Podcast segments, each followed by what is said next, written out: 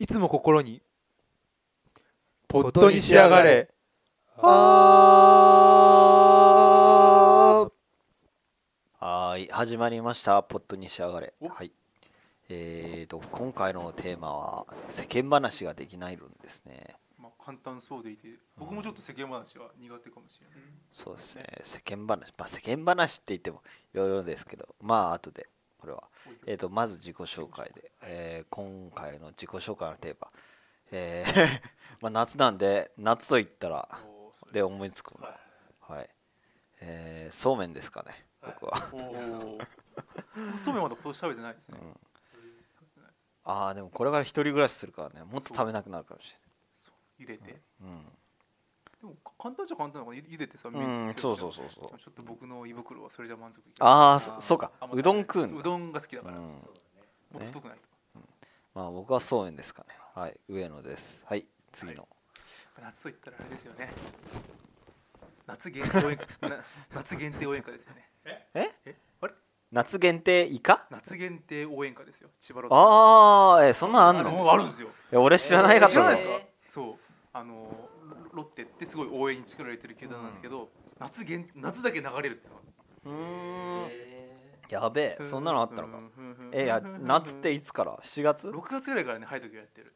何それ？もう夏じゃないじゃん。10月ぐらいまでやるって、もう冬、秋じゃんみたいな。で、それは基本的に点が入った時に、そのタイムリーとかで点が入った時に応援会やるの。で、俺すげえ歌いたくて、これ行ってきたんだ。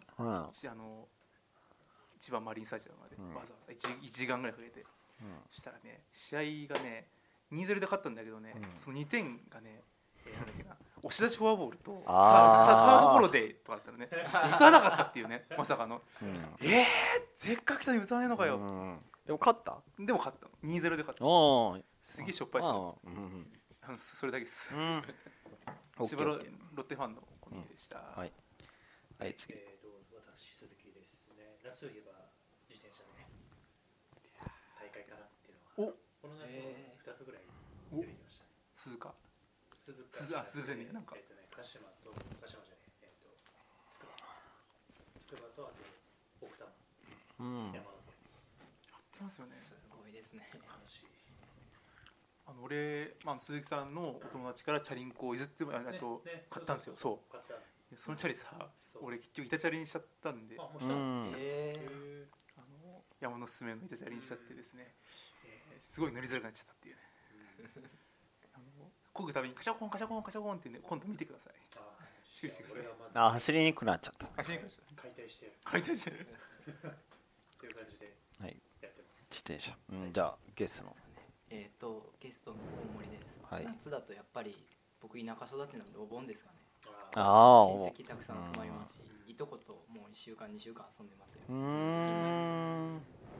それね、俺はあった。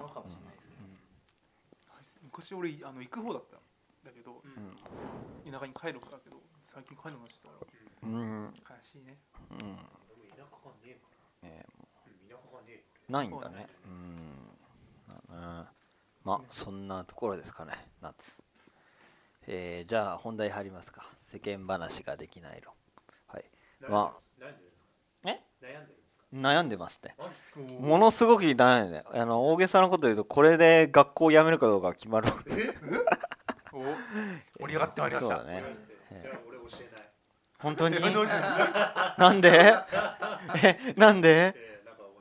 あ、面白いなと。そっか、終わった終わった。じゃあ学校を辞めるか。それの話をちょっと軽く差し障りない。いや、この間さ、学校の視点、僕が行ってるのは。作業療法士っていう資格の学校に行ってるんですけど、そこの試験があって、で僕筆記の試験は全部受かっ一部落としたかよくわからん理由で、まあいいや、受かって、でそれと筆記の試験以外に実技の試験があるのね。で実技の試験ってののうちの一つに、なんか精神障害の分野の実技試験があって、先生が作業療法士の先生が、実際にこうケースの精神障害者の人を演技するんで、その人と喋ってみようみたいな、何設定がいろいろ決まって、その時にそういう設定が決まった人と喋ってみようみたいな、試験があって、で俺それ落ちたの、でなんかこうなんだろうね、その落ちた理由っていうのが、君との会話の仕方は少し人に緊張感を与えるっていう、でなんかもしかして君はこう人とお話しするときにこうなんだろうね、緊張感を解くための世間話っていうのはあんまりしないんじゃないって言われて、あそう言われて、あ確かにそうだなって言われてさ、なんかそう俺人と話すっていうのは確かにある程度緊張感を伴うものだと思ってて、で普通の人はなんかね、それを解くために世間話をして、で相手のことを聞きながら自分のことを話すっていうのをやるんだけど、俺はその時に実際の実技だと相手のことを聞くばっかりで、それで威圧感あったり自分のことはほとんど喋んなかったのね。でそれで付随して、じゃあ君はもうちょっと世間話の練習とかをしてみなさいって言われてさ、まあ、だからでそう俺3年生の最初ってさ、あれなんだよね、1年2年は1回最初落ちてももう一つ特別最初っていうのであって、でそれで受かればいいんだけど、3年生の最初って最初が1回こっきりで、その最初に落ちちゃったら留年するんだよ。だから大変なんだよね。まあ先生の言いようだと別になんかそんな落ちるような試験はしないとは言ってんだけど、まあそれでさ、でも俺これから実習行くからさ、実際にそういう人たちと関わるわけよ。でそれに関してさっき言われたようにさ、君の会話の仕方は緊張感を与えるって言われたままでそのままで行っちゃったら相当まずいなと俺は思ってて、でそのために、まあ、世間話っていうか人に緊張感を与えない会話、まあ、自分も緊張感を感じないし与えない会話を学びたいなと思ってるんですよ。まあ、皆さんはどうでしょうかね。まあ、主に初対面の人だよね。世間話っていうかなんだろうな、僕はあんま人とおしゃべりするのは、まあ、嫌いじゃないけど、好きでもないっていう感じなんで、それこそ逆になんか初対面の人とは喋れるんですよ。世間話じゃないけど、こういうなんか適当に話を引っ張ってきて盛り上げることはまあできなくはないんですけど、なんかやっぱね、さっき緊張感じゃないけど、話すと緊張する瞬間っていうのはまあまああるよね。でまあ小宮を見てると本当それは伝わるよ。こいつちょっと緊張してるのかなって。確かに小宮君が緊張してる。そう僕はいつも緊張してます。なんかもうこの場来るのもすごい困った顔になるじゃんよ。俺困った顔がすごい好きだから、それなんとかなっちゃう。でもなんかそれが妙に面白いから、なんか別にこうそんな気にならないっていうかさ、羨ましいですよ。自分の思うがままをペラペラって喋れる人はね、すごいね。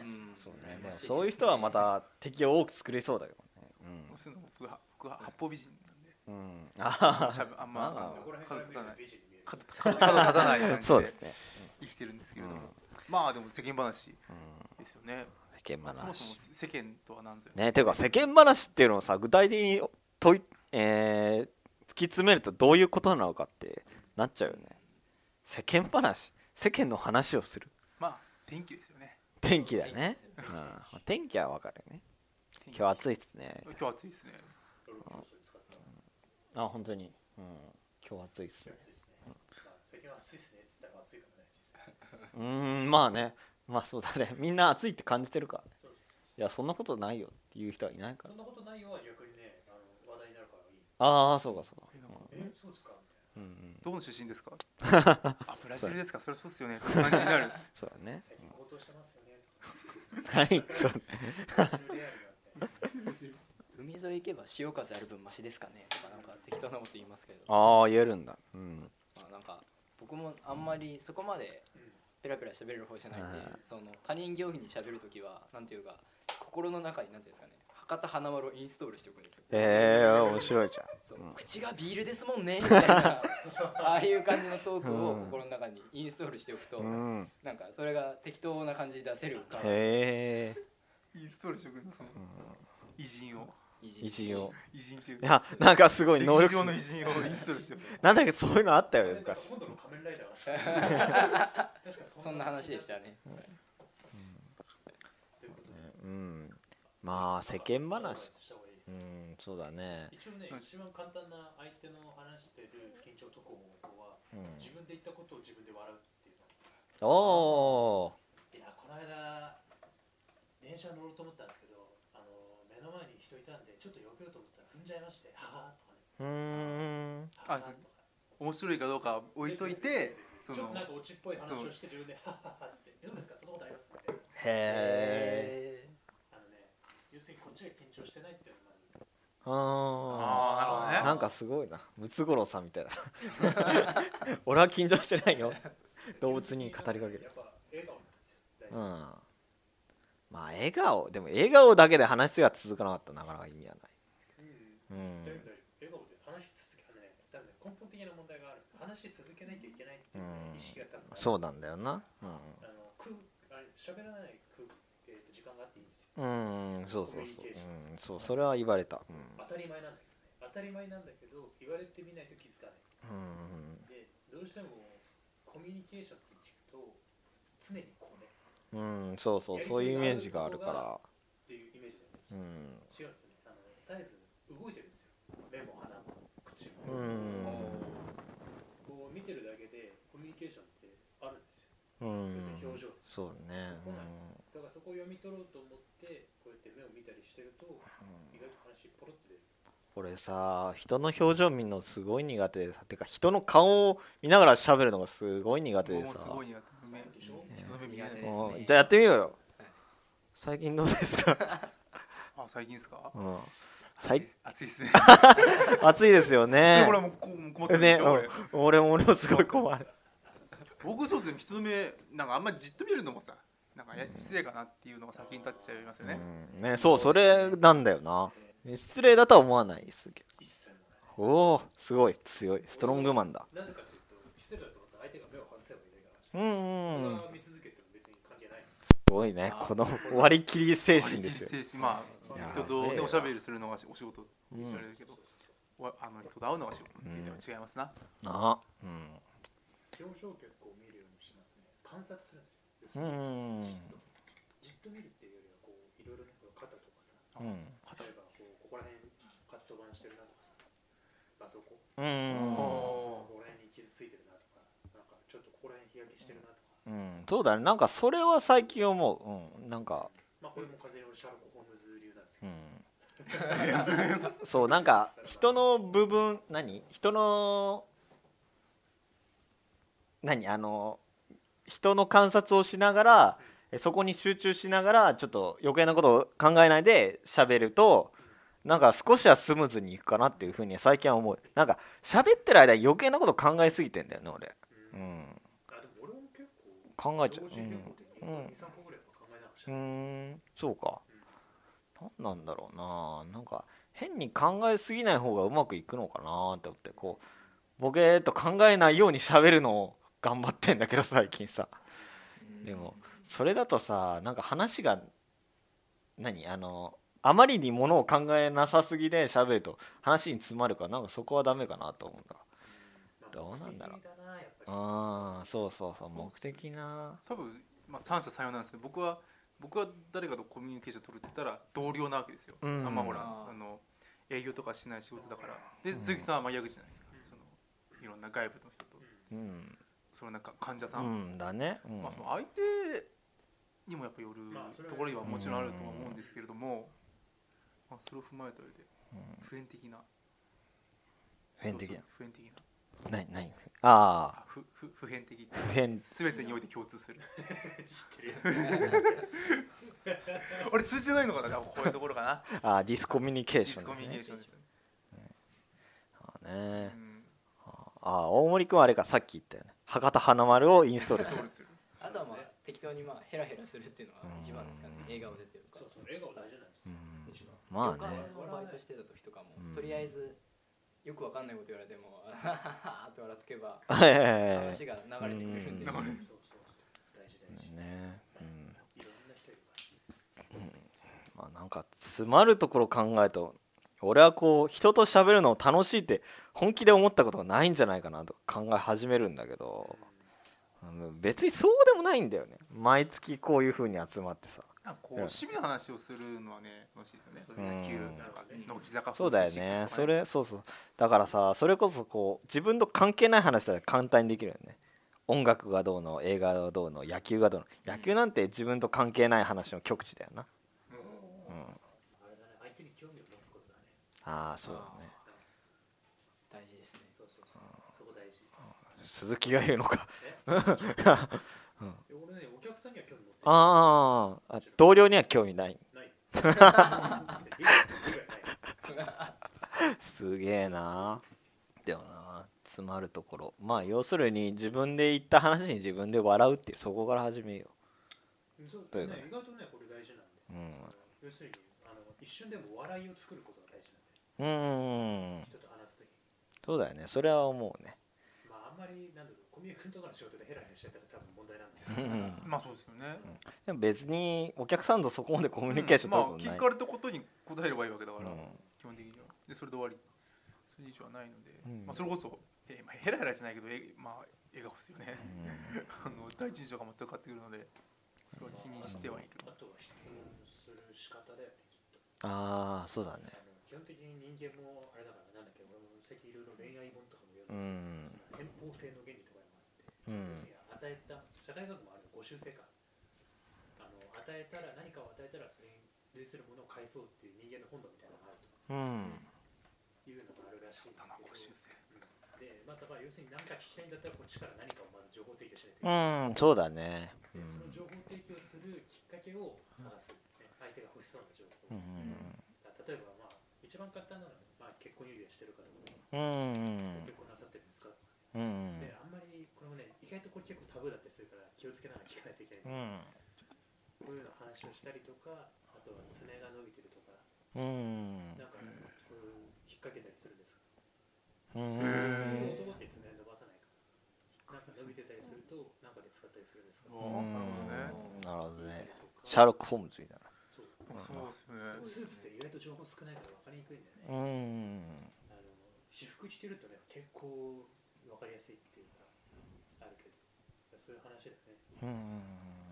そうだね。確かにそれはそうかもしれない。あと持ち物とか、うん、なんかでも例えばさ、うん、自分でこだわってるやつとか、うん、ボールペンこだわってるやつとか、うん、ここがなんか書きやすいんですよね。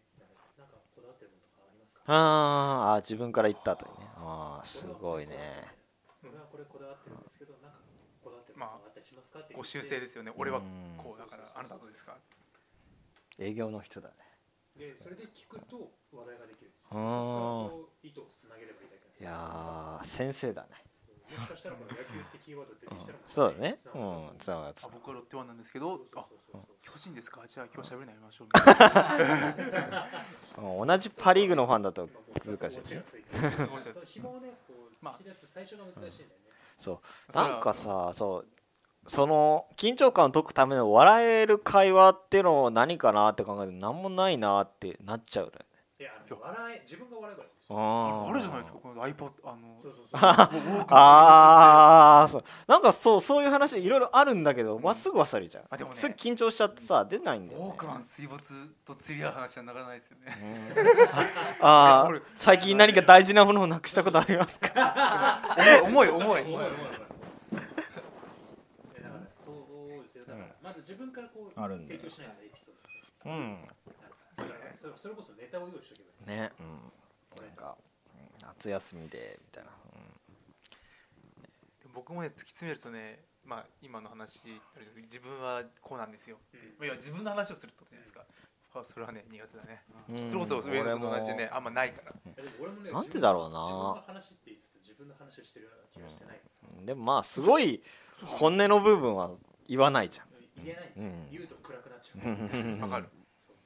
上薄いとこね、上積みみたいなとこ、結局それか。俺の大好きな本の話とかできないからさ。分かる。そう。いきなりね、営業してる最中にこの間佐渡公爵の美徳の不幸っていう小説が後半の方の息子さんがお母さんが処刑されるところでニヤニヤしてるシーンがたまらないんですよ。なんだそれは。息子がお母さんがこう首吊られてるところで。死んだってニヤニヤするっていう話があるから、そう、すすごかったですよみたいな話をしたら、とんでもない空気におおみたいな。で俺はでも一番話したいの忘れた。そう。美徳の不幸って小説、サディスティックの語源になった佐藤浩釈。あの人が。さっき佐藤公爵って聞こえた。あ、佐藤公爵ね。なるほどね。はいはいね。結構なんか年上の人と話すのっていいトレーニングになるかなっていう感じしますけど、ね、なんか表層的な話するのってなる、なりますよね。俺もだからこの間もちらっと話したけど、40後半の寡黙な男性と話したりする。はい。そうだよね。年上の人と話すと立場がはっきりしてるんで、聞けばいいやっていうのと、それに対してちょっと自分の話を返して、いいね、じゃあ息子さんもあそうですかみたいな、そうだね、わーっと、ただ僕は逆に同年代と話すのが苦手なんですよね。わかるなんか同年代だ、俺なんか同年代で話すのそんな苦手じゃないな。同年代とね、逆に共通項がもうないんですよね。結婚してんの？俺はアニメを見たりしてるから全然全てが違うわ、逆にその上司とかさ、年上の人はおアニメ来いみたいな包んでくる、そんな感じあるね。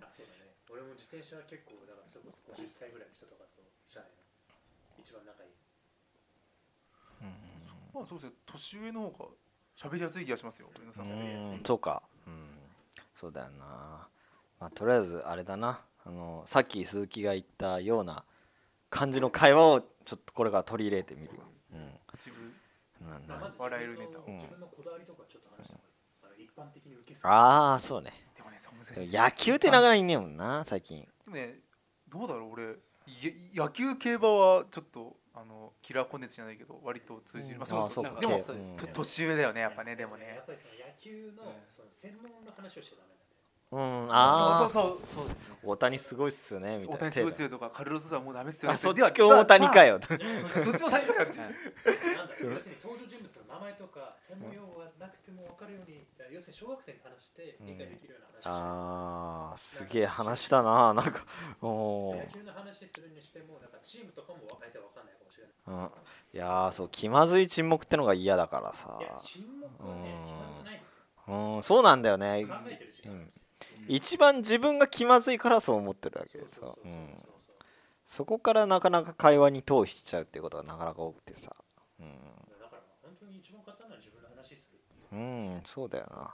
別に自分のその心の奥底を話す。そうだからなかなかさ、自分の本当の話とかしちゃうとさ、そこからコミュニケーション取るのやめちゃってたからな。共感される必要ないんですよ。共感される一般論を作れば。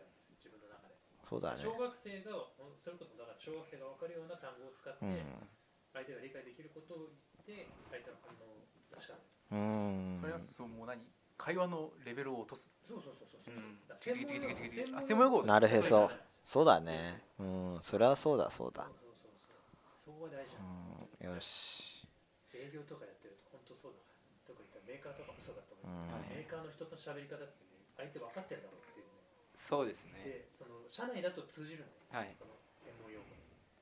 で、ただうちら素人だし、文系だし、文系っていうわけでもないんだよな、多分また。社内でしか使わない単語とかあるんで、業界用語とか。